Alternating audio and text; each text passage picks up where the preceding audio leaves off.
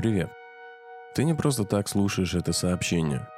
Я прошу тебя отвлечься на минутку, и это очень важно.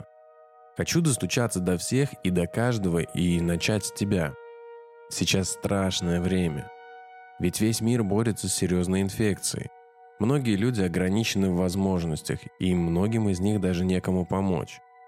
Только вдумайся, сегодня люди скупают полки с туалетной бумагой и гречкой, чтобы сделать фотографии в социальную сеть, и призывают остальных делать так же, чтобы получить лайк? А пожилому человеку не хватает сил, чтобы дойти до следующего магазина, где это, возможно, осталось, и не продолжать свои мучительные поиски завтра. Я понимаю, что у тебя нет времени, но, возможно, я тебя прошу, если у тебя есть возможность помочь тому, кому сейчас не на кого надеяться, то перед тем, как в следующий раз ты пойдешь в магазин, спроси у пожилого человека из своего подъезда.